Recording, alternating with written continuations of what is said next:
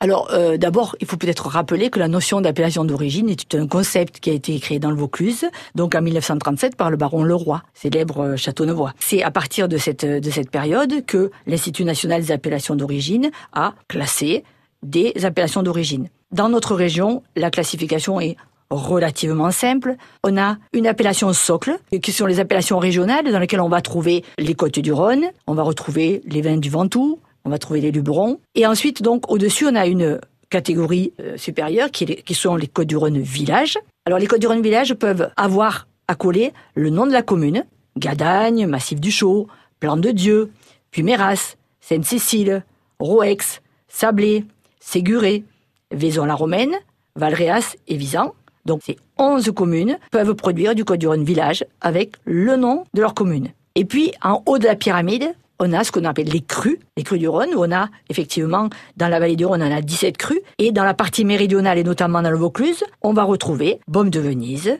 Kéran, Châteauneuf-du-Pape, Gigondas, Rasto et Vaqueras. Donc dans, dans cet ensemble de vins, on va retrouver effectivement des niveaux qualitatifs différents qui sont chacun pour un moment de consommation particulier, pour des harmonies, mais vins particuliers que l'on va choisir en fonction du moment de consommation.